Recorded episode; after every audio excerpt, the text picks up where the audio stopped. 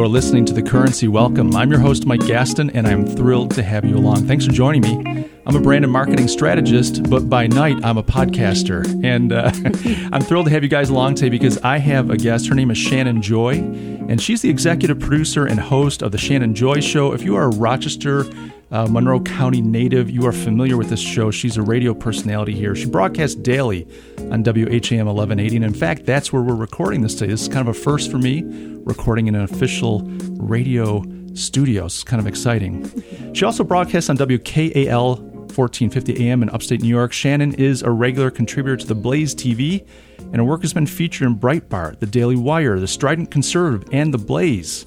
She addresses a wide range of political topics on her radio show and draws from her experience as a business owner, political analyst. She is married to her husband, Jeffrey, and has three children Jack, Mimi, and Teddy. They're adorable. Shannon, I love welcome them. to the show. well, I'm so glad to be here. Thank you so much for having me. It's not often that I get to be interviewed, so this will be fun. yeah, it's a little bit of the turning of the tables. Yeah, There's a little bit of pressure, though. How long have you been a radio personality? I launched my radio program six and a half years ago out of a tiny little radio station in Avon, New York. It was literally a double wide trailer in a cornfield. and that's where I cut my teeth in radio. I had been a, a marketing consultant in advertising in the Rochester area for about 13 years prior. I sold billboards, bus wraps, radio advertising, television advertising. I was at the back of the house, so to so to speak, in the in the business uh, side of broadcasting, and a turn of events. You know, sometimes things just happen. At at one point, it was right around that Tea Party revolution when uh, you know Americans were rising up and focusing on liberty and the Constitution, and they were dissatisfied with, with what was happening in Washington D.C. And I was part of that crowd. And through volunteering and getting to know some people in the area, you know, they gave me an opportunity to to start a radio program. And when the owner of that radio station said, "Hey, you know, I think you should have a radio program, and I think it should be daily," I was employed at the time. I was working uh, three days a week, but it was a full time job, Sure. and I was contributing financially to the household about fifty percent. So I said to him, "Well, this is great. I'm going to be a radio star. I love it. How much can you pay me?" And then there was silence, and he said, "Oh, well, well, you know, we can't pay you anything." and so, um, you know, so I said, "Well, let's put a pin in that." And just hold on to that for that idea for a little while because I can't quit my job and, Sure. and launch this. But after that opportunity was presented, I began to talk to some of my clients about that opportunity and some of my bigger clients that I had worked with for over a decade. And one after another after another said, Shannon, you have to do this. You were born to do this. It just makes sense. And so I was able to bring over about four advertisers. And that's why when I introduced them, you know, as the executive producer of the show, I, al- I also fund it. Right. So I mm-hmm. was able to bring them in. They signed on for a year because none of us had any idea about whether I could even do radio. I had never had a radio show. Um, I was passionate about politics. I studied politics. I was commenting all the time. And so it was really a test year. And at the end of that year, they were happy and I was happy and the audience was happy. And that kind of took off. In about within five years, I had increased the advertiser base from four to about a dozen, which was all that I could manage at that time, you know, because I'm, I was, I'm a one person show. And uh, we increased the ratings. Uh, we really took the business. Um, and and expanded it from one radio station to nine across the region in a, in a small syndication. And so I just recently moved over to Wham, which is bigger than all of them convi- combined. And so that was that's been pretty exciting. But yeah, it was you know I'm an accidental radio host, so to speak. But it's been a, a fun ride. a happy accident. Yeah. Well, that's one of the reasons I want to talk to you today. You know, we could talk, I think there's so many directions we could go with the discussion. We could talk about politics and how they're seeping into marketing and branding. That's mm. kind of the focus of my show is marketing and branding. But one of the things I think a lot of people don't realize when we hear radio personalities, we see TV stars, that type of thing, we just assume, like your first question, like, well, how much can you pay me? Right. That the station is employing you, that you're popular. And uh, receiving a really lovely income. Mm-hmm. And the fact is, you're running a business. Yeah. And so I'm really fascinated today to kind of get into the story or, and, and some of the insights around what is it like to build a business around a personal brand, mm. to build a platform, to build an audience, but then to have that responsibility to to pay the bills and yeah. to make it a an economic viably yeah. Uh, effort. Well, it, it's what what I'm doing is very unique, and I haven't been able to find anyone in the nation that is is using this model yet. Um, but the model of the business, with with me going out and hustling every day, mm-hmm. pitching and bringing new clients in, it's that model that gives me the independence that I need mm. to cut through the market. Okay. Most radio hosts, most journalists are employed. And in order to to rise up in the in the radio business, or even if you want to be a, a, news reporter or a journalist, typically there's there's a structure. You start in a C market, yep. and you you're a beat reporter, and you do you know the state fair or the local fair or the you know the, the, the donkey the contest, contest, right. con- and you cut your teeth there, and then you move to a slightly bigger market, and then okay. a slightly bigger market, and then you if you're lucky, you'll end up in an A market, and then maybe you'll make it to Fox News. Okay. Maybe you'll make it to CNN. It's okay. very unusual unusual. But there's a, a structure to it. And when, you know, I looked at that structure with my husband and my family, I'm a Rochester native mm-hmm. and I love it here and I didn't want to move my children from sure. market to market to market. And it just didn't fit in in my life. And that was almost an accident. When I first started the program, I grudgingly went out and sold and, and got the underwriters. But I, my mission was to get hired, to right. actually get paid right. to do this. And it was, so it was a means to an end. It was a means to an end. But what I've realized now, when you look at any given radio host or or television host, they have a lot of bosses, right? They're, they're coming on the air every day, but they have they have producers, mm-hmm. they have program directors, they have CEOs, they have uh, stakeholders sure. and, and, board members, they have advertisers, they have other people who are in in the business with them. They have a brand that they're trying to fit into, right? Mm-hmm. If you're on Fox News, you can't do the the Democrat thing, and so they have to they have to tailor everything they say and everything they do to all of those different bosses. And you know who comes last? The audience. right, right. Right. The audience comes last because there are all of and, and that informs their their analysis and their commentary.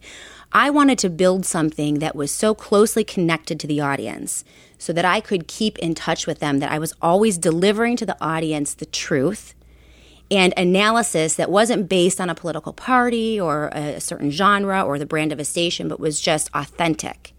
And being my own entity and being able to bring in new advertisers. Say I say something stupid and get boycotted and I lose an advertiser. Well, because I'm able to go out and find new advertisers, it, it doesn't affect me as much. Mm-hmm. You'll always be able to find an advertiser. So it gives me an ultimate freedom of expression. And I think that's what cuts through in terms of marketing. You know, I think it was George Orwell that said, maybe, or if it wasn't someone smart, in times of universal deceit, the truth is a revolutionary act. Sure, yeah. And so this model allows me to cut through all of the other radio hosts because I'm not serving any other masters. It's just me and the audience. And yeah, I have to take care of my advertisers. Yep. It has to be a good show, it has to be compelling and interesting. But, you know, there, you know, I'm not dealing with all the other elements um, that that come into political commentary. So it's it's very different. So you've been doing this for about six months, and I know you were on another station a, a while back uh, before before the whole Trump thing kind of blew up. Mm-hmm. Now, when I started hearing you on the radio, I think I found you around the topic of Common Core. That was kind of a big thing in education.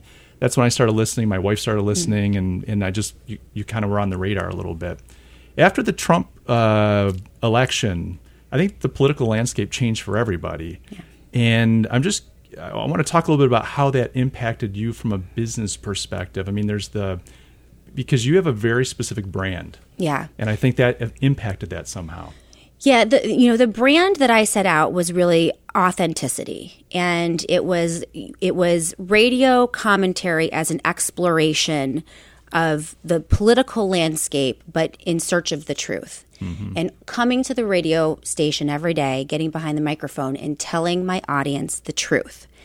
It's not always what they want to hear. It's not always what I want to hear, quite frankly, because you know, with with politics, it's a dirty business, and there's a lot of betrayal. There are a lot of broken promises, and I, I began to learn that as I cut my teeth in radio at um, that other radio station. And the Trump thing, the, the the Trump election, first, you know, his winning the primary, and then his election was was a game changer.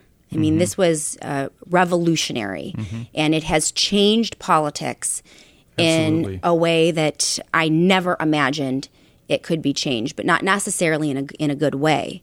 Um, President Trump came in and saw the same market that I saw, the same market that the Tea Party saw, and the same market that a lot of radio hosts saw. That the Republicans and the Democrats were essentially the same party. Yeah. I call them the unibrow. Yeah. Like a nasty, gnarly unibrow that has grown together over time, and you can't dis- you can't Yeah. distinguish the two anymore. And I had been talking about on that, that on the radio program, frustrations after, uh, you know, Obama was president, but the Republicans had won the House and they had won the Senate, and there were all sorts of things they could do politically to to move forward, to push forward constitutional liberty and and you know checks and balances, and they just wouldn't do it. And people were waking up to that. They were looking back at the at the Clinton administration and the Bush administration and the Obama administration, and saying, "How are you guys really different?" Right? Like rhetorically they're different and they fight, but if you look at the at the legislation that is passed, it's virtually identical. Mm-hmm. And so Trump, who is a brilliant marketer, he's not a conservative. He's not a Republican. He really is, for the, most of his life, a, a liberal Democrat and mm-hmm. quite progressive. Mm-hmm. But he's also a good business person and a Yeah. great marketer. And he saw that market, that niche that I saw. It was essentially an, an emerging market that had figured out the game. They figured out that Democrats and Republicans were playing us, fighting in the boxes on CNN and Fox News, right? But afterwards going to get a martini down at, at the local bar and, and you know, you know, stuff in their pockets, lining Yeah. their pockets and consolidating their power. That is the true nature of Washington, D.C., and that's actually the true nature of most state politics. It's essentially a power sharing operation mm-hmm. between two entrenched political parties that are ultimately and completely corrupt. And so Trump nailed it. And that's why he won.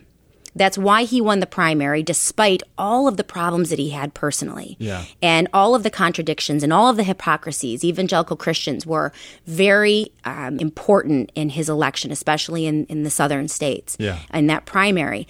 And they were willing to look the other way because they so understood the true dynamic, which is the unibrow. He called it the swamp.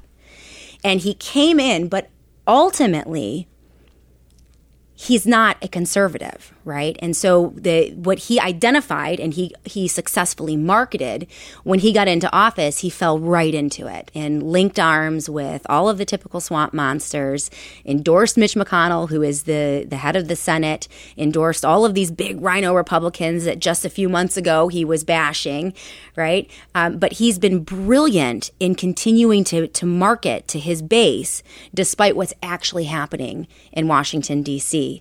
And so it's really a canard. It's it's these false fights about issues. We, we're such a divided nation at this point. Um, but really, Washington, D.C. is churning and burning.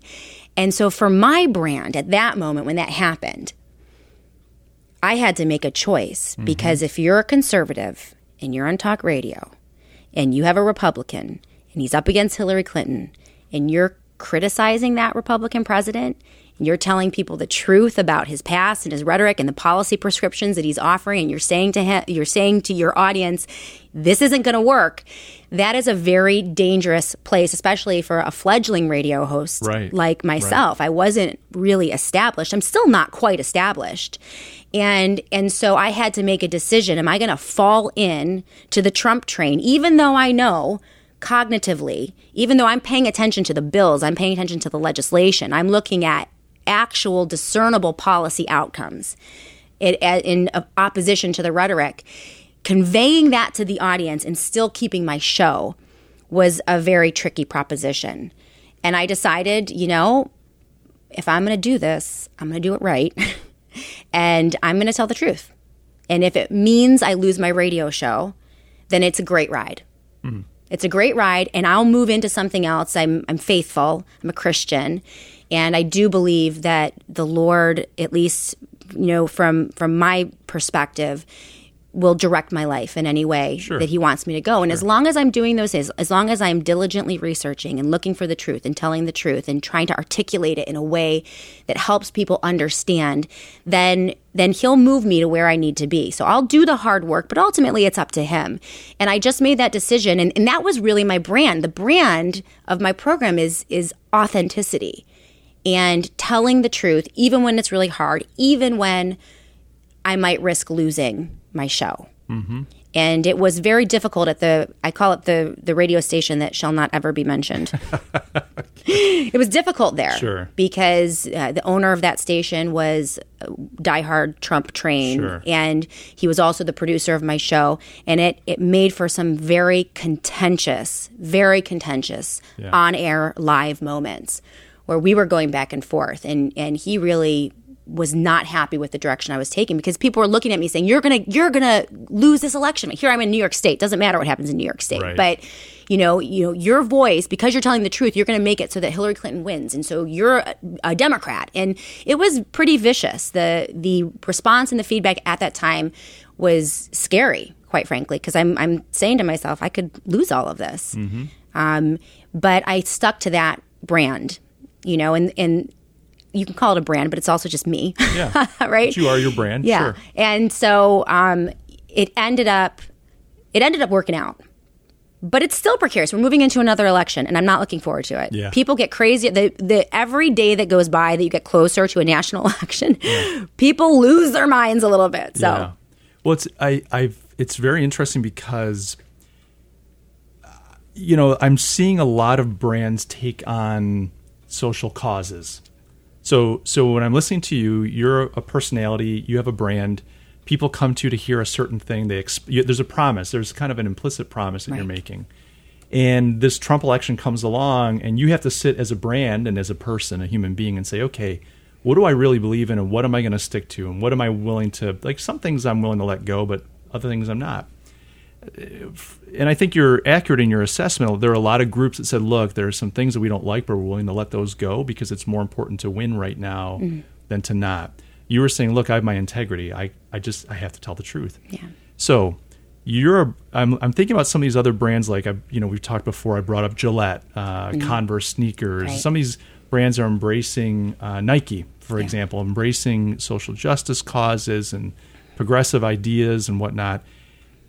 I can't help but look at that and say, well, they're benefiting from it. They're embracing these things to kind of get a slap on the back from the population. Say, "Attaboy." Right. You took a stand in the other direction. It cost you something. yeah. So what what kind of went through your head as you said, "Okay, how do I find my audience?" I had this audience that is seemingly jumping on with Trump. Right. I'm not. I don't know that your specific audience, but the Republican kind of conservative Mm-hmm. audience.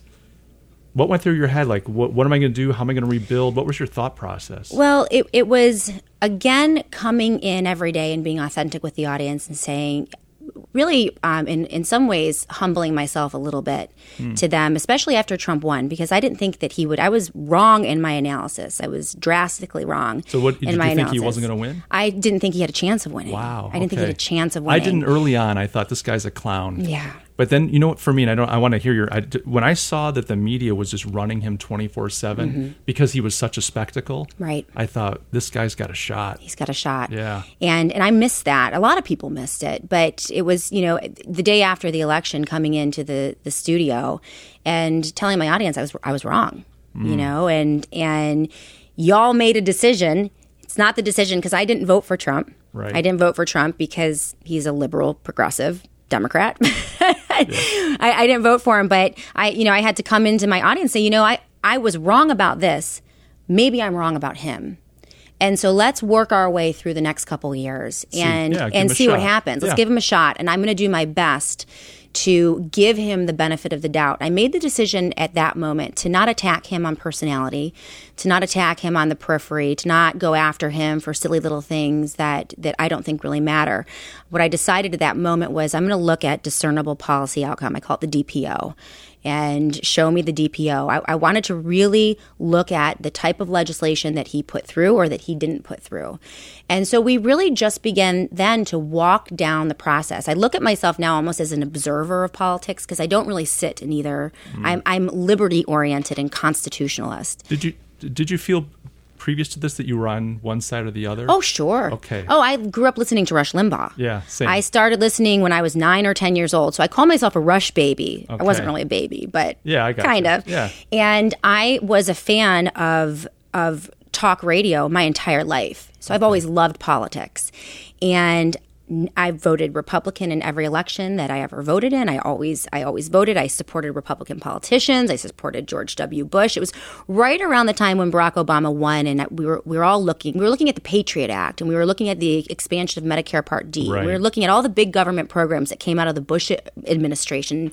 Kind of sitting back, saying, "Wait, wait. If you were to line Bush up with Clinton, right? If you were to take their their heads, swap their heads. You did a blind test or put a, a, paper bag yeah. test, which I do. I yeah. do pay this. I say, pretend this politician has a paper bag over their head, right. and I walk through the audience with this. And if you were to do that with Bill Clinton and George Bush, you would find that Bill Clinton legislated to the right yeah. of George W. Yeah. Bush. He was yeah. actually more conservative. He did um, the the RFRA, which was the the uh, protection of marriage. He he did the welfare reform. Welfare reform. You know, there were and and President Bush basically just blew up. I mean, the Patriot Act was a disaster a disaster in terms of personal liberty and privacy. And so, you know, right around that time, you know that was when when I began to kind of realize you know something something was up here. But so I I decided to take that approach with President Trump and really just come to the radio station every day in an honest exploration and and and work through it with the audience. And what I was able to do there when I'm not bashing you Trump humpers, you Trump fans, you're right. because there are a lot of never Trump people out right, there who right. just had ultimate disdain for anyone who voted for Trump. You're a hypocrite. You're not standing on principle principle and they and it was a very contentious. I wasn't going to do that. I was going to say, you know what, you made a decision and, and you're trusting this guy, and I'm going to respect that. I'm going to respect you as an audience. Now you're not going to hear from me what you want to hear every day, but I can promise you I'm going to tell you the truth. And that allowed me to keep the audience. Mm. Even though it really ticked off the, the owner sure. the, of the radio station, sure. I built my audience. In fact, some of our best ratings came after that. And so I was able to retain most of that audience and build upon it as I brought libertarians into the fold and some never Trumpers into the fold. And I was able to begin to cobble together that, that new audience. And I think that's what people want. That's the thing. I don't, if you talk to Republican strategists, if you talk to the, the head guys at Salem Media, which is one of the biggest syndicators mm-hmm. in the country, mm-hmm. there was a dictate that went out right after Trump won that primary and they had all of their radio hosts on a big conference call and they said to them in no uncertain terms we're not bashing trump anymore he is the republican candidate the audience doesn't want it they were telling their radio hosts that they've assessed the audience. We're all a bunch of Neanderthals. We really don't care about policy. We don't care about principles. We just want to put on a red hat and bash the blue team. That's all we want. Right. So you can come on and you support the president, support the president, make fun of Democrats, complain about the media. This is the model that is conservative talk radio. It is it is complaining all the time and it's outrage all the time. There's never solutions. And so when they, you know, they tell their audience or you know their host this is the way it's going to be, right? They're going to that's what they do. And so this and so you know I went in in a different direction because I I don't believe that analysis of our demographic. I think radio listeners are smart. I think that they are frightened about what Democrats are going to do, but you know they they they think a little more than I think some of the bigwigs bigwigs give them credit for. Hmm. So it's interesting. You said you had your biggest ratings after, yeah, uh, and you made that commitment, and and clearly there was something in your in your promise. You know, to me, a brand is a promise. Mm. It's an expectation. If if if I'm buying a product from Wegmans, you know, we all love Wegmans here in Rochester and uh, there's a promise. There's an experience I'm expecting to have when I walk in the door. Your market surprisingly responded positively. Your biggest ratings after this all happened. Mm-hmm. Why do you think that is? What is it? They were just hungry for the truth. Um, yeah. Were there a lot of just people angry at Trump? What What do you think they're responding to? I think number one, it was interesting. It was interesting and it was different than what everybody else is saying. right? And Yeah. everyone, you can you can turn on Rush, you can turn on Sean, you can turn on Laura Ingraham, you can turn on any given radio host on the right, and you're going to hear the exact same show. Cheerleading squad. You're going to hear the cheer squad, Yeah. the pom pom boys and girls who are out there uh, betraying their principles on a daily basis, right? Things that they would never, ever support. Yeah. Now they're supporting. Um, and so I think that there was just an element of this girl's different. So you're different. So that's one thing. You're standing out because Yeah. you're a unique voice. And what else do you think was going on? I think that I, I had also nurtured the relationship with my audience. And it was very important to me. I have a very, very large presence, well, relatively large for a, you know, a local regional radio host on Facebook and Twitter. And I de- really developed that. Spent a lot of time on Facebook and Twitter talking to my audience, getting their feedback, debating with them about Trump, and, and really trying to understand where they were coming from. And I think the the idea that I was able to um, understand them a little bit more, it wasn't so off putting. They could take the the criticism from me because I had great respect for them and I understood that it was their decision. But I don't care. I'm going to tell you the truth anyway. And for whatever reason, that was more palatable, I think, than some of the other never Trumpers who go in and bash Trump supporters. Right. No one wants to be called stupid. You can't call their baby ugly. That's Right. a marketing. I mean, that's a sales lesson. right. Like you don't walk in if you're, you know, if if I'm walking into an advertiser and he does television and billboards and I want to sell him radio, I don't walk in and say television sucks and billboards suck because Right. that's what he does, right? Right. So you don't want to call his baby ugly, but you want to come in and start to talk to him about my baby, Right. Who's pretty. I have a pretty baby too. Yeah. You want to snuggle it? Yeah. But that, I mean, but that was, and so, you know, I, I didn't want to, I didn't want to insult the audience. Now, sometimes, quite frankly, that, you know, that works. Yeah. Dr. Laura Schlesinger was Yeah. brutal. Yes, she was. you know, so I mean, and, and that works inside. It just wasn't going to work in, in this moment. yeah, and I think I think the audience, uh, you know, it, I think it's unfair to assume that people are stupid based on their choice. Yeah, right. I mean, people. I think people voted for Trump for very good reasons. If you talk to the individuals and you listen to their reasons, you might rank order your reasons differently. Mm-hmm. But if you listen, you go, okay, I get why this person made this decision. I could say the same for a progressive or a Mm-hmm. liberal or a Democrat. You know, I if I listen, I go, okay, I understand why they vote. I don't agree necessarily, but Right. I get it. right. And I think we've lost that kind of discourse, even even in our commercial dealings these days. Mm-hmm. It just seems like you're either in or you're out, and it's a tough it's a tough world that way. I think we're in a very extraordinary time. I know everyone thinks that they're in, living in extraordinary Yeah. time, but I think this is a particularly extraordinary time where we truly are truly divisive. And people are on different planets in terms of worldview and politics. Even though, if they were to look at each other's lives, they would live. They're living their lives very similarly. Exactly. But we've been convinced that that there's an enemy out there, and the enemy is a D, right? And the D's have been convinced that there's an enemy out there, and it's and it's the R. And so that leads to the the politicization of everything. And this is why you mentioned these big corporations who are going political. Everything's going political. Yeah, yeah. Uh, your school board is political. Your local town board is political. Your zoning board, your library is political. Drag queen, you know, Yep. LGBTQ sessions, you know, for kindergartners in, Sure. in your library.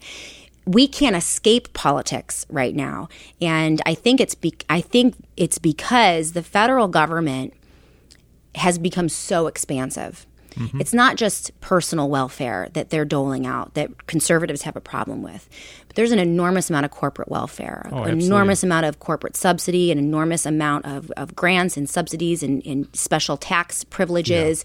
And that 99,000 page tax code is a, is a gimme to some of these big, Sure. massive global corporations because they can hire scores of attorneys and accountants to go through and find out ways to not pay any taxes. So there's there's the this coming together. People used to think that you know business operated and then there was government, and they were fighting each other. Right? And it used to be like that. We're more corporatist now. w- there, it's corporatist Yeah. now, and it's and they scratch each other's backs. Yeah. And so if there's a political dictate that goes out, about LGBTQ, gay marriage, or any of the social issues, Right. when you have stakeholders and shareholders, it's not private companies anymore with one guy who believes something. You're you have essentially the collectivization Right. of business. Right. And so that leads to them falling into whatever the culture is dictating. And so that's why you're seeing Gillette with politically motivated ads. That's why you see ma- these major corporations. It's a it's a very serious problem. It's very similar to what we saw in Germany during uh, you know the, the Nazi reign. Yeah, and that was a corporatist economy. It was a right wing Yeah. corporatist economy, but it was essentially the same. You know, people say communism versus socialism, same thing. So here's yeah. So here's where I'm going to get into trouble. So this is totally a branding and marketing podcast. We're going all politics all the time here. I guess. I, I view Germany as a left wing. Uh, um, they were socialists. I mean, they're Yes, they national were. socialists and Yeah. essentially left wingers. I they always get kind of branded as right wingers, and of course that epithet is used against conservatives today. Well, you know what the trick was? The branding trick, and I fell for this, was to call them fascists. Yeah. That confused everyone. Yeah. Right? They were Because everyone social. thinks They, fascist means right winger, which it doesn't necessarily. I don't even know what a fascist is. It's a, it's it was I swear I think it's a thing that progressives invented and they put in all the textbooks to confuse all of us. Because socialism really is social is socialism is the government controls all industry. Sure. Communism is all the people con- own everything, but you need a government to control it all. So What's the that? government controls industry. It's, Right. They are they are they are two sides of the same coin. The opposite of the spectrum is liberty and anarchy. And so we've all learned the incorrect political s- spectrum in school. Right. We place, you know, fascists on the right and communists on the left. When the fascists, the communists, and the socialists are all on the left, Yeah. it Yep. would be a, a constitutional republic or anarchy on the right. Yeah. Zero government. Zero government versus all extreme. government is yeah. the extreme. Yeah, and to me, communism is like a global socialism. So socialism is, you know, we're Germans. We want to be socialists. We don't care what you do. Communists are communists are we. The world has to be Yeah. socialist. And uh, yeah, this is fascinating. I um. I, I think it, you've kind of gone full circle, whether you realize it or not, because you open up talking about how having your own business gives you freedom to say what you feel you need to say, and to be true to your brand and to your values. Um, and that it's the large corporations. If you work for a large corporation, you can't necessarily say what you need to say because there are all these other interests that control and have input, and Yeah. and you either have to make a decision like I'm just going to bite my lip and get on with the program, or I'm going to go my own way. Right. And so here we are, full circle in the discussion. Uh, Well, and at this it. at this point in my career, I probably could get a job as a radio host and, and get paid for it, but I would never do it. I Hmm. would never do it. And so my structure here at iHeart, um, again, it's I think might be one of the only ones in the nation that that is doing it this way. But I contract with them, and so I pay them for my hour, and then I go out and I bring in all my advertisers and I sell advertising, and it's a it's a great relationship. It truly is a, a partnership, and the folks at iHeart here I am working with this big corporation, and you know I didn't I didn't sell out. Don't worry.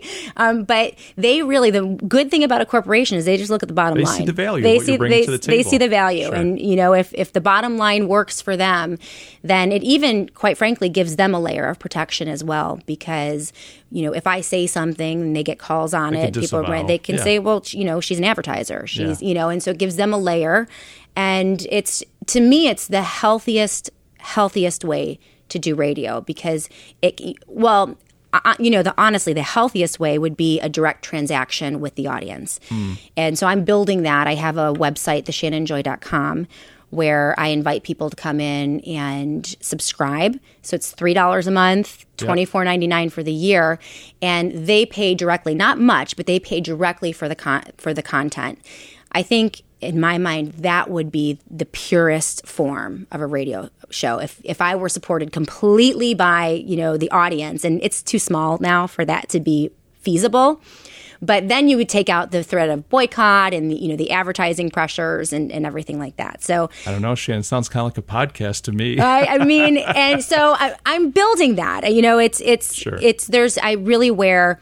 I have I, I joke all the time. People ask me what they do. I, I say I'm a salesperson with a radio show. Mm-hmm. That's what, and so I, I wear a lot of hats, and I'm incredibly busy.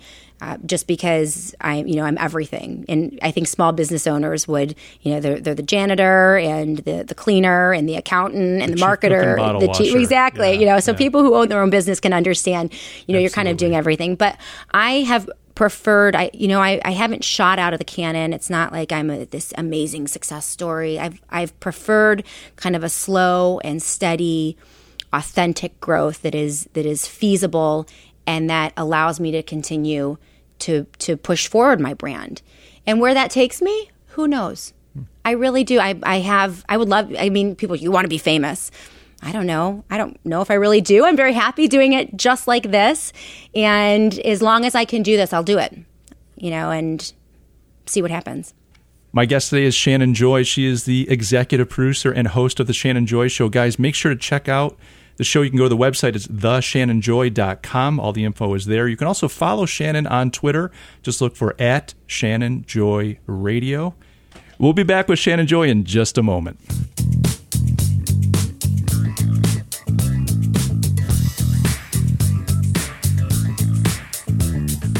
Folks, thanks so much for joining me today on this episode of The Currency. Hopefully, you're having as much fun listening as I am interviewing today's guest. We're going to get right back to the show in just a minute, but I want to ask you for two really easy, really quick favors. The first is if you haven't already, please subscribe. The Currency is delivered weekly, and if you enjoy branding, strategy, marketing, a little bit of entrepreneurship, then this is the show for you just go over to iTunes, Spotify, Google Play, Google Podcast, Stitcher Radio, anywhere the fine podcasts are provided, and hit that subscribe button. You'll get the currency delivered hot and fresh to your digital device of choice every week. Now, the second thing I'm asking is for you to leave a review. It really helps the show get found. Every time someone leaves a review on iTunes or Spotify or any of these platforms, it signals both to the platform and to their audiences that this is a podcast worthy of attention. It helps promote the podcast and it helps potential listeners know if this is something that they should invest their time in. So if you wouldn't mind, take a moment, subscribe, and leave a review. It helps me out immensely. Now, let's get back to today's show.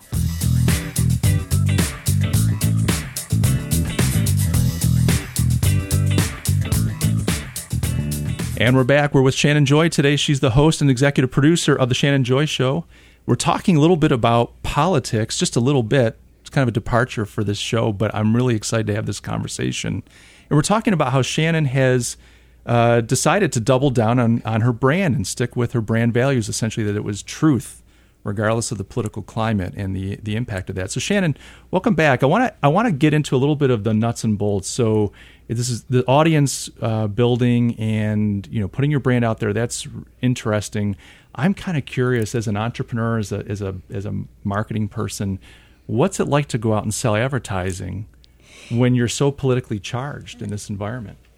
It's interesting because at at first it eliminates a, a certain amount of prospects. There are certain prospects I just can't walk into. It's probably more than half in our yeah, town. no, seriously, yeah. If you, in, especially in, in, New York State, which is Yeah. true true blue liberal, uh, and, and in Rochester, you're going to eliminate you know a whole host of advertisers that that will not you know ever look at advertising Right. on a conservative talk radio but then station. you, you slice that pie even thinner well, sure. right because you're saying hey i'm not going to jump on the trump bandwagon i'm not a, i'm not a never trumper but i'm not going to sing Mm-hmm. Well- his praises necessarily Well, and that omits every Republican that ever advertises. So, so I, I lose all the political advertising. I lose all of the Republicans. And really, what I found most business owners, and see, this is another way that I've been able to protect myself. It's really interesting how how everything kind of developed. Um, I'm not underwritten by a Republican Party or a think tank or a political organization. If I were, they would have dictates. There would be certain things I could touch, but certain things that I couldn't Sure. touch. And so that's forced me to go out just into the the business arena and talk to people who sell mattresses and people who sell cars and people who sell, you know, education services and people who sell financial services. And most people are not really that political. Oh, you have a political show? Okay, well, do you have an audience? Yes, I do. And then they're Then fine got- with they're fine with attention, it. yeah. Now, I always prep my advertisers that they could get pushback. And I did get boycotted once. It was, uh, strangely enough, um, it was around the time we were talking about Black Lives Matters.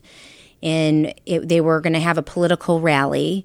And it's a leftist organization, a, a, radical leftist organization, and they've espoused violence and in many times. It's a national organization, and they had gotten into one of the local school districts, and they were going to have a rally, and a political rally on a, a school camp, a public school campus for this radical left wing organization. And so we mobilized, um, you know, with some of the people that I work, activists in the community, and and I was part of the opposition to that. It turns out that four or five of the women who were pro Black Lives Matter rally happened to buy their cars from the car dealership that was sponsoring me at the time, and they embarked on they embarked on a a 30 day campaign. It was five people uh, but a 30 day campaign of daily emails, multiple phone calls. We're going to pull all of our business unless you cancel your advertising. And I got the 11 o'clock email Shannon, we're so sorry, but we, you know, we have to cancel all of our advertising. Wow. That was 50% of my revenue at that Ouch, point. I was yeah. about, I was about two and a half, three years in, and they were my, they were one of my original underwriters and, and contributed an enormous amount to the income. And so I freaked out like you normally would, and and um, had to regroup. And you know that forced me to go out and to sell. You know, I had to make up that revenue. And what I learned in that instance was that there are always people who want to advertise. You just have to go out and find them. Mm. And it actually made me feel better, you know, because I was I was able to and and lo and behold, I didn't I was able to replace all of that advertising within a 30 to 60 day period. I went out and I hustled. And so, you know, I, I prep my clients that occasionally you might get a little bit of pushback. It's usually the a scenario where the, the bark is much, much louder and much more vicious than the bite. It's usually mm-hmm. a small number of people and they'll harass you for a little while. If you can push through it, then you're going to be fine. And that was the only time I ever got boycotted. That's the only time I've ever had a problem in six and a half years. I've never, ever had a problem um, with a client with something that I've said on the radio. I'm, I'm very disciplined and I'm very careful and I'm I'm tough with my rhetoric, but I don't do shock radio. I don't do mean girl radio. I don't insult people. I don't call names. Yeah. When I was referring to to Obama during his years in office, I referred to him as President Obama. You were disrespectful. I was never disrespectful. So there, you know, there's a layer of protection that I have there, and I do that because I re- I I so value my advertisers and I want to deliver to them a good product. And so there's a balance there, but there will always be you know, the fact that most of my clients are non-political. In fact, I don't think half of them probably don't even vote. they, wow. they, you know, but but they see the show, they see the success of the radio program, and my audience is amazing and they love my advertisers because they know they support me. And so they want to give them business. I can't tell you how many times i have people email me and call me what can we do to support you? How can we support you? How you know i have for, for at my website i have a, a handful of people who give me monthly donations to support the program. They underrate the program in, in their own way.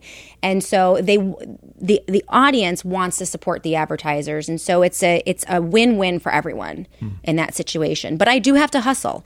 And so it's a daily I I'm selling every single week. Hmm. You know, I'm always out there prospecting, finding new business. You know, right now I'm sold out completely of all of my in- inventory, yeah. which is a good problem to have.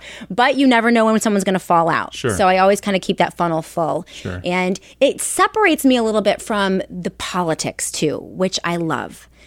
Sometimes if you're in politics, you can really go down those rabbit holes and you can really get just you're you're so uh, isolated in this political world of political analysis that you forget about what's happening in the outside world. And so I think the engagement that I have with my clients and you know hearing about their businesses and promoting their businesses, copywriting and, and closing and doing all of the billing and all of that keeps me sane in a way yeah. and helps to keep me in the real world and not just this theoretical political world that you know a lot of radio hosts exist in that's a lot of work i'm thinking about just producing a daily show mm-hmm. is huge. The yeah. prep that you have to do, the thinking, yeah. just so that you can be articulate and, and, and have insights, that's daily, mm-hmm. five days a week? Yeah. Or you're not on the weekends, correct? Not on the weekends, just okay, uh, so Monday through Friday. So from, five days a week. Yeah. Then you've got to go out, you've got to find advertisers, you've got to pitch them, close those deals, keep them happy, manage There's them. account maintenance yeah. and all that jazz. Yeah. Then you've got your audience. I mean, you mm-hmm. referred earlier, and I want to follow up on that, but you talked about one of the strengths of getting through the, we'll call it a crisis mm-hmm. as the election happened uh, is your relationship to them. That doesn't happen without a lot of time as well. Let So me how tell do you. you. Make that work. Well, it's the first couple years of my program. I worked an enormous amount of. I mean, I would. And I you're a mom and a wife. I'm a mom and a too, wife, so. I would come in. I real literally. I, I would go in. I would do the show one hour a day. I would come home. Get the kids off the bus, get them fed, get dinner, do bedtime, and I would settle in about nine or ten o'clock every night, and I would work till two or three in the morning. And I studied, and because I wanted to, one of the the the core components of, of my show is taking really complex political things and making them simple to understand. One of the ways that they're able to deceive us is with conf- confounding us with confusion. Sure. And things are, everything is so complicated. And so I had to do a lot of prep work in those first years where I'm talking about, uh, I'm talking about, you know, for example, Russia, you know, um, annexing Crimea in Ukraine, right? Or, you know, Russia coming in and, and bullying their way into Syria. And in order to begin, and my education came with Benghazi. That's when I, you know, but I had to go back and for me, I had to research the entire history of the Middle East. I had to go back to, I mean, you know, 100 years, 200 years, and get out the map and look at everything so that I could understand everything, so I could articulate. So I did in every area, whether it was foreign policy, education, healthcare. Each time I addressed those topics, I would go in and just research all of it. I don't have to do that anymore because I did all of that heavy You built a work and foundation, I built that foundation and now I can I can't always recall everything quickly, but I know where to go to find. I know the sources Sure. that are non-political, that are, you know, tend to be independent.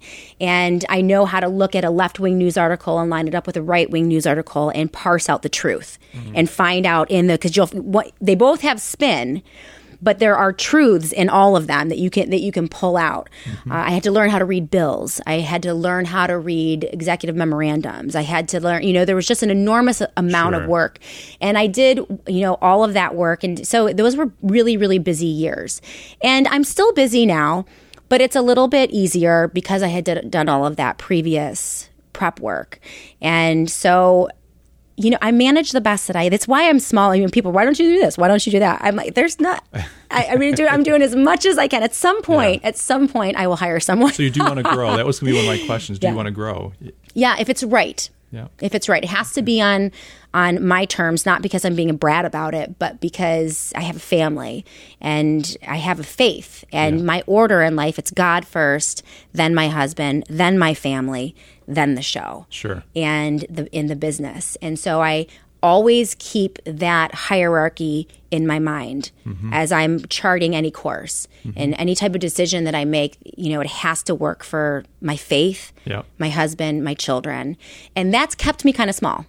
It's kept me, um, you know, from growing. There's probably a lot I could do if I wanted to really push myself out, but I'm really okay with this type of growth. And so, you know i'm a i'm a competitive person. I am a i'm a motivated person. I'm always see that, competing. I, you know I, and i, I want to build things and create things but i also know i have to do it in a way that is healthy so that i'm not burning out i've seen people burn out in this industry and i've seen you know meteoric rises and spectacular falls Mm-hmm. and i think sometimes that's because you, you grow too fast And those falls aren't, aren't always career falls. Mm-hmm. You can crash in your yeah. personal life, Right. and you know you're you're a whole person. yeah Yeah, you see people get really successful too fast. Yeah. um, that can be really challenging at times. Talk a little bit about the relationship piece. I want to go back where you said it was really the relationships because I think about brands. You know, people think of marketing as I'm trying to push something. Mm-hmm. I'm trying to get you to buy something. And uh, there's a guy named Mike Kim that uh, talks about branding, and, and he says that marketing is really the beginning of a relationship. You're opening up a relationship with your with your customer. Share a little bit about that. How did you do that, and, and what did that look like? It really was the advent of social media that allowed me to host the radio program but also promote it and market it using social media. And that that relationship was built out of uh, just conversations online with people who were listeners who were potential listeners debating with them about trump going back and forth about vaccines or common core or education.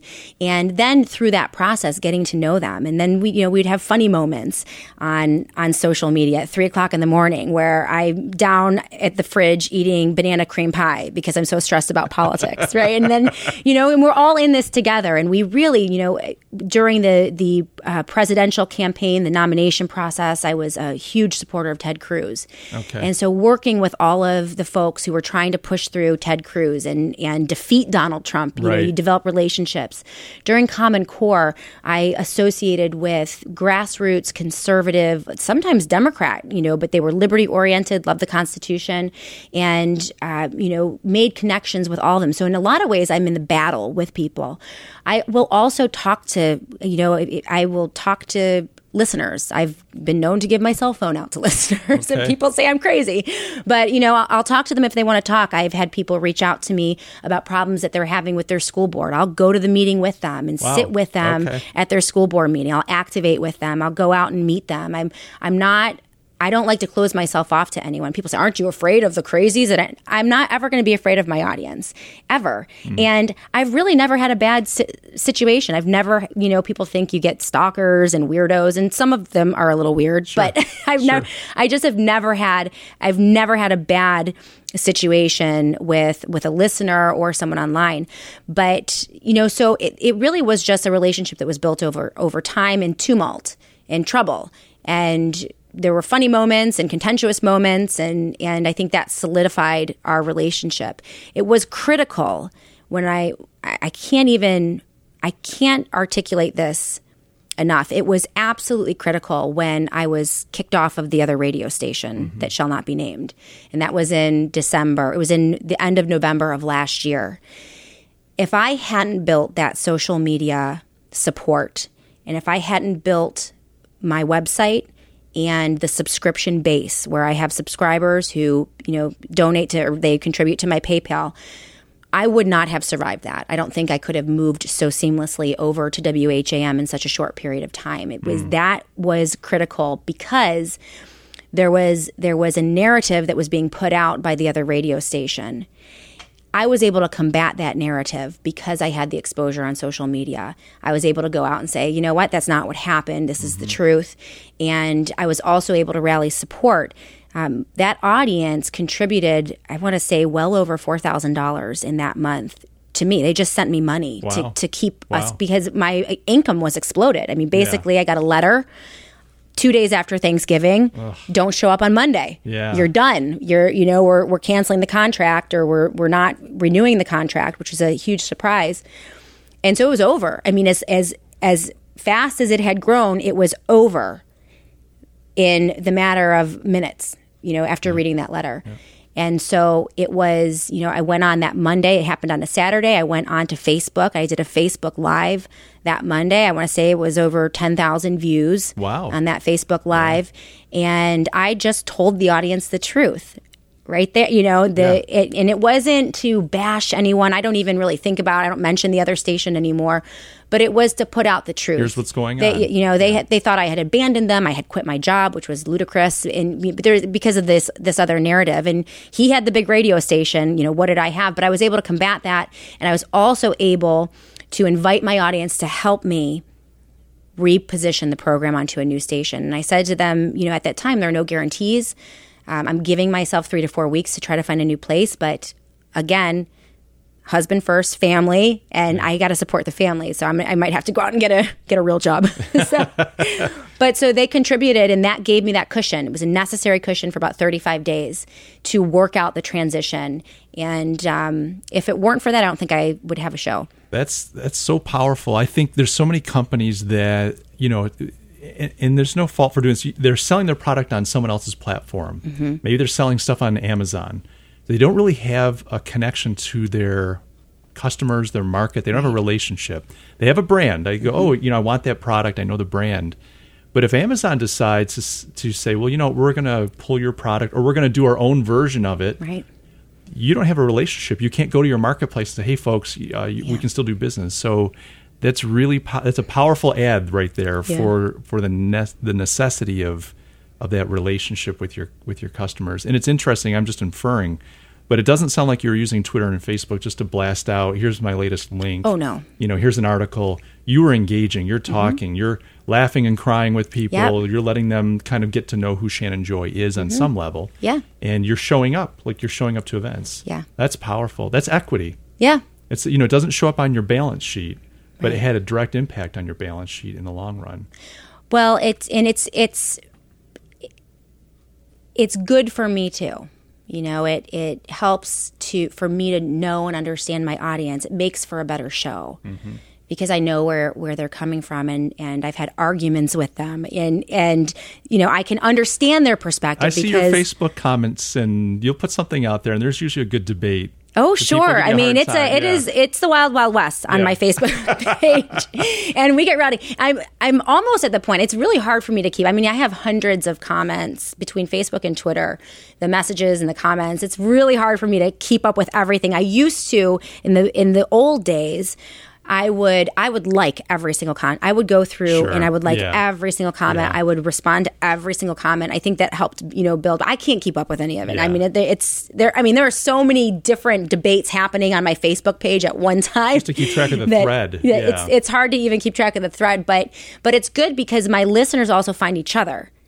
And they've begun to collaborate. it's and out of that listenership, we've had. I mean, the Strident Conservative, David Leach, has really pushed his his website, which is you know very similar to my brand. It's, Okay. it's not pro Trump. Yep. Um, sometimes they, you know, he criticizes Trump.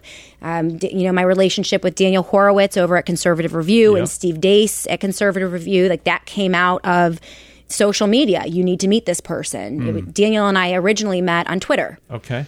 And in fact, most of my best guests and a lot of my experts I find on Twitter and Facebook. Megan Fox, who I just Yeah, had in, uh, she's fantastic. I found out she lives right here in, in upstate New York. Oh, I had no she idea. lives, she's right in the area. She's a great writer. She writes for uh, PJ Media, which is a national uh, publication, online publication, and she's written a couple books. And Hmm. and I found her. It was through a friend on Facebook, and she messaged me, Shannon, you have to meet Megan Fox because blah blah blah blah blah. And I'm like, well, I've been looking for an expert on CPS and vaccines, and then all of a sudden we meet, and so you know a lot of that. Um, you know my resources and my my insiders people you know i have people in washington d.c that feed me information a lot of that comes out of you know that social media and so it's been it's been critical it's been critical What's been the the biggest surprise in a positive sense? What's been the um, biggest surprise going forward, taking this journey six years ago that you weren't expecting? I think the biggest, one of the biggest surprises, um, I, I was always afraid to wear my politics on my sleeve. In fact, I never envisioned that I would be a radio host. I was a political science major when I was a freshman and was so embarrassed because everyone in New York is a Democrat, right? And everything is so liberal. When I would listen to Rush Limbaugh, I'd roll up my window. I didn't want anyone to know that I was listening to Rush Limbaugh. And so when I took that step from being a private citizen to a public citizen, I thought, people are going to freak out. Like this is going to, I'm going to get hate mail. I'm going to get, you know, m- my kids' coach is going to hate me. The, you know, I, because I was, and I'm doing. I mean, I'm a conservative. I am a conservative. I mean, I'm, I am to the right of of probably Rush Limbaugh, right? Yeah. And so, and I'm also a Christian to boot. So putting all of that out there was very weird. First year was very strange, and I was afraid what I've realized is that people are very open. Even my de- even my Democrat neighbors. I have a Democrat who lives next door who listens to the show. He finds it to be interesting. I have uh, you know people coming up to me all the time saying, "I don't like what you're saying, and I don't agree with what you're saying." Democrats saying this to me, Right. but you're nice you're you're kind and and I can hear it from you know and and so it really has been you know my hu- the way I view humanity is different. I think you know people people are open to it and if if you're not playing the game, which is D versus R, two heads in a box, bashing each other's faces in, Right. making everything about fear, everything about outrage, everything about you know the the evil Democrats. If if you're if you're telling the truth, people can hear it. They can hear it and they can be okay. I, I I'm okay with that. And I think I would assume like making yourself more uh, open publicly Mm-hmm. So if there's this big wall, there's this brand, there's this voice. Maybe a, I see a, a mugshot sometimes, you Yeah. know, but I really don't. Maybe your Instagram is always look how great my life is. Right, right. But because you're engaging the public in a very open way, they can see more aspects of who you are, and they can say, okay, she came down pretty hard on this topic, which I don't like, but she seems like a really decent person. Yeah. Family seems like decent people. She seems honorable, and I think that's the piece that's missing. I think that D versus R um, convention just gets us thinking. It's like a you, you, de- you know like I like to watch soccer, so I, wa- I, I like Barcelona, so I watch Barcelona, right? Whenever my team commits a foul, oh, it was just an accident. He he was just coming a little hard, but he didn't mean it. Right. But if the other guys do something, he's that guy should be kicked off the He's pitch. a, like he's, he's a monster. He's, like, he's going to break someone's leg. What's Right. wrong with these guys? Yeah. That coach needs to get the team in order. And I think once you start realizing, like, no, we're people and we're just trying to live good lives. Now, some people are not. Some people are really trying to cause trouble. Yeah, and there are. There's. I mean, there are change agents. Yes. There are are bad, bad, Yeah. nasty political actors. Yeah. In in most levels of government, even locally here in Rochester, all Oh, up sure. to the, the federal government, and I think know- local politics sometimes are nastier Yeah, than and- uh, Yep. higher level stuff. and they know what they're doing. Yeah. They they know what they're doing. But most people most people want to be left alone. yeah. they're Most people want to live their life, they, Yep. and they don't want the complication of government. And that's it. You know, government used to just take your money. Now, I mean, with the bills that they're passing, they're all up in your business. Well, it's they're in your doc- totalitarian. yeah, they're, involved in every aspect of the human experience. Right in New York Yeah. State, even with like the you know the vaccine laws, you know, forced injections. That's Yeah. crazy. Yeah. Right when you think about it cognitively, that's Yeah. nutty. Yeah. But um, because they've been able to just entrench themselves in our lives in such a profound way, it's very difficult um, for us to to get them out of our hair. Well, and there's a whole nother layer. My wife and I were talking last night over dinner. Uh, just things like chicken, you- the chickenpox vaccine, the flu vaccine. Those used to be very optional. No one cared if you got it or you didn't get it. Right. Now, if you don't do them, people are just upset. Like you're going to get us all sick. And the thing that is surprising to me is, like chickenpox is not fatal. No. The the flu is for 99% of the population just an inconvenience. Yeah. I feel miserable. I understand if you're 98 and compromised health, it's very dangerous. I get Yeah. that, but that's that's those are very unique situations. But now there's just this mindset that you have to do this or else you're against the collective, and that's that cognitively is a little scary. Yeah, me. I mean So it's with you on it's that. for you know for the greater good, for the health of society, Right. rather than the individual. And what they don't tell you is that there are you know a small percentage of children who die Yeah. from routine Oh, and- mandatory vaccines and, worse, yeah, and Not or have worse than die, but like yeah, that that you get all these serious and adverse effects and- yeah. reactions. uh, and so, but you know, the vaccine, and it's really interesting if you want to look at, at propaganda, which I'm also very interested in, um, Edward Bernays and the advent of mass propaganda. Much of what we see today is based on fear. Absolutely, We are we are taught to fear everything. And I think both sides do both this. and both sides do it. That's that part of that unibrow. And so in order to break through that you know m- my mission with the show is is that i'm not afraid you know i understand we might be facing tough times. We might have economic tur- turmoil. We might have domestic turmoil. Mm-hmm. we might go to war. We might be in you know in, in world war three. With Iran, right? But yeah. but you know that's not a reason to be afraid.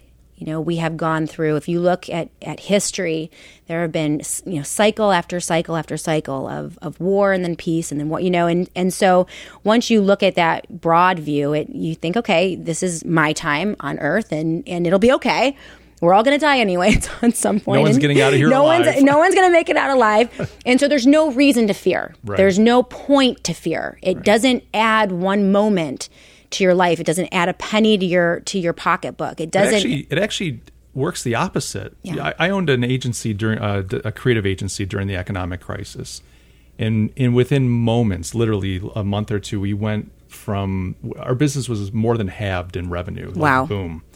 And as the owner, I got scared. I think we all did. Yeah. I, mean, I don't know if everybody did, but and and I it occurred to me one day, metaphorically speaking, like I was just gripping. It was like a white knuckle ride. Yeah. But what was happening was I was so fearful that it was making me inactive. I wasn't capable of just doing what I needed to do. Mm-hmm. And I just took a deep breath. I'm like, okay, what's the worst that could happen? And I said to my wife, well, maybe we end up with the kids back in mom's basement. You know, I'm in my 40s saying, well, Yeah. but once I realized that was the worst that could happen, the fear went away. Yep. And then I was actually able, along with my employees, to make decisions and navigate out of the crisis. And the company rebounded and did great. But fe- fear will incapacitate you when you mm-hmm. need to be having capacity.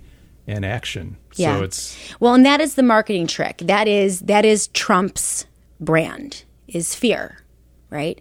I couldn't repeal Obamacare. I cannot secure the border. I haven't built one square inch of the wall. I haven't defunded Planned Parenthood. The debt and deficit are through the roof. I mean, if, if you were to look at his presidency, it is to the left in a lot of ways of President Obama's. But if you don't get me, you're going to have a Democrat. and the Democrats on that- the other side are he's in league with the Russians and you know he's corrupt and there's all these other stories. Oh, he's a fascist. He's, He's a fascist. fascist, that's He's a right. right winger. He's going right. to take over He's media. become a dictator. He's, He's going to become gonna- a dictator. yeah. He's not going to leave the office, right? So you have these two competing factions Yeah. that are just operating on fear. Yeah. And that's why we're so messed up. I wonder what the backlash. You know, I, I- I'm keep going back to the brand, but what's the backlash going to be? You know, will there be a backlash for the pop? Because I know for a brand, if you abuse your market, you're not true to your customers, and you're not faithful to them, eventually they there's a backlash. You pay for that. You know, right now in the country, we are relatively okay economically. People are doing all right. Yeah. and and it's very difficult for people to revolt Sure. right when when they're satisfied when their bellies are full Yeah. when they're distracted bread and circuses if you you Yep. know um, back in roman times and so um you know it's really difficult in in a first world nation i think to get you know i think it's going it will take an event. It will take some kind of event that that kind of rocks people's worlds. Um, unfortunately when that happens we tend to reach for more government. And that's been that's been the trajectory of this country for the past 100 years. That you know after you know these major wars. Now it can reset you know um, and it can happen in a moment. There is a there is a tipping point. I think that Sure. that you'll you'll reach. The, this Trump thing, we were close to that. That's what what is so frustrating for me as a conservative.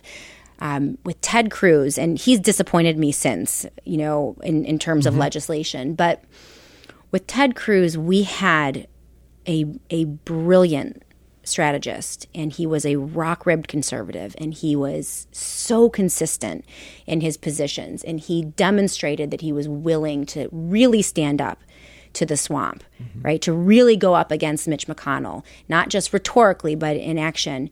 And we had such an, a golden opportunity there to change the narrative and get back to actually talking about substance. I watched Ted Cruz in some of his grassroots uh, speeches, and he would be he would be shot down. They they have all the Code Pink people there, and they'd be screaming and yelling with signs.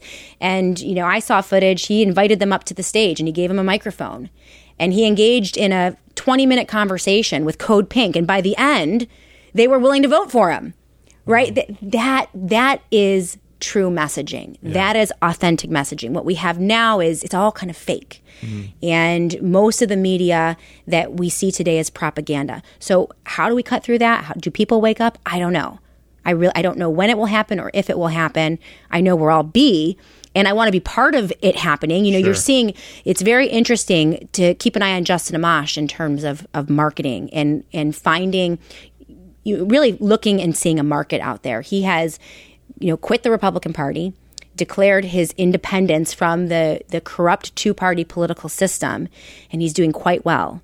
And so, if we can have, if if his example uh, can influence and inspire other Republicans and other Democrats to abandon the parties, because that's really what's You can't just have from one side. You need yeah. you need it. You need it from both sides. It's it, listen. It's very. This is very difficult. I often say the Constitution was a miracle. The Revolutionary War was a miracle.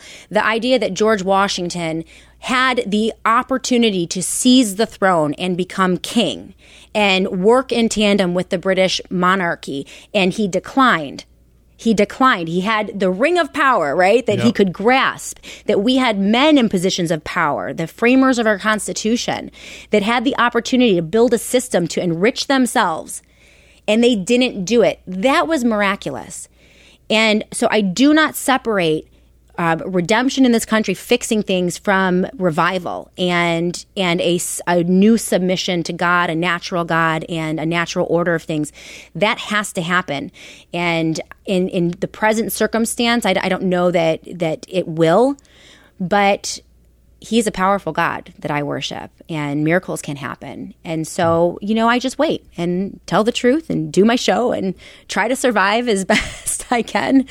But That's excellent. Well, what what advice would you give someone kind of looking at you saying, "Okay, I want to build a I want to build an audience. I have something on my heart or in my mind that I want to share. I feel strongly about things. I want to build a business around this." What what piece of advice would you give that person? I would say, for, at least for me, I began to feel uneasy in my spirit when I was I was working in radio sales, making a, a, good amount of money, and I was very happy. But I I felt motivated. What you're you're describing right there. You want to do something more. You want to you want to um, contribute in a, in a different way. And so you know, I spent a lot of time in in reflection and in prayer, just thinking like, what do you love? Like what? And you think that that's an easy question to answer, and it's not. It took me about six months because I thought I, I, love shopping, I love makeup, I love hair. I, but do I really love that? Do right, I, you know? Right. And and it took me a while of just thinking about well, what do I love? It really getting into your core and figuring out what you were born to do because I think every one of us every one of us is born to do something and mm. be something and in some of those roles you make billions of dollars and you're you're super famous and and maybe you're a nurse maybe you're a doctor maybe you're a teacher maybe your role is uh, to inspire your kids in homeschool i mean everybody has something that they're meant to do so i think you know, doing that kind of introspective work for me, it involved a lot of prayer as well. Um, and then, you know, showing up the the next step, it, it, putting it into words, and and showing up. For me, I, I went to a Tea Party event, and mm. that's where I met the owner of the radio station, and okay. I and I and I volunteered for Bill Nojay's political campaign, mm. and I didn't know what I was going to do. I didn't know how to do it. I knew I wanted to do something. You didn't have a big plan. I didn't have a big plan, but I just began to show up in places where I knew other things were happening. Mm. And that then opened the door to you know starting the radio program. And so i think that sometimes we try we try to push ourselves into these directions and, and make it fit this way.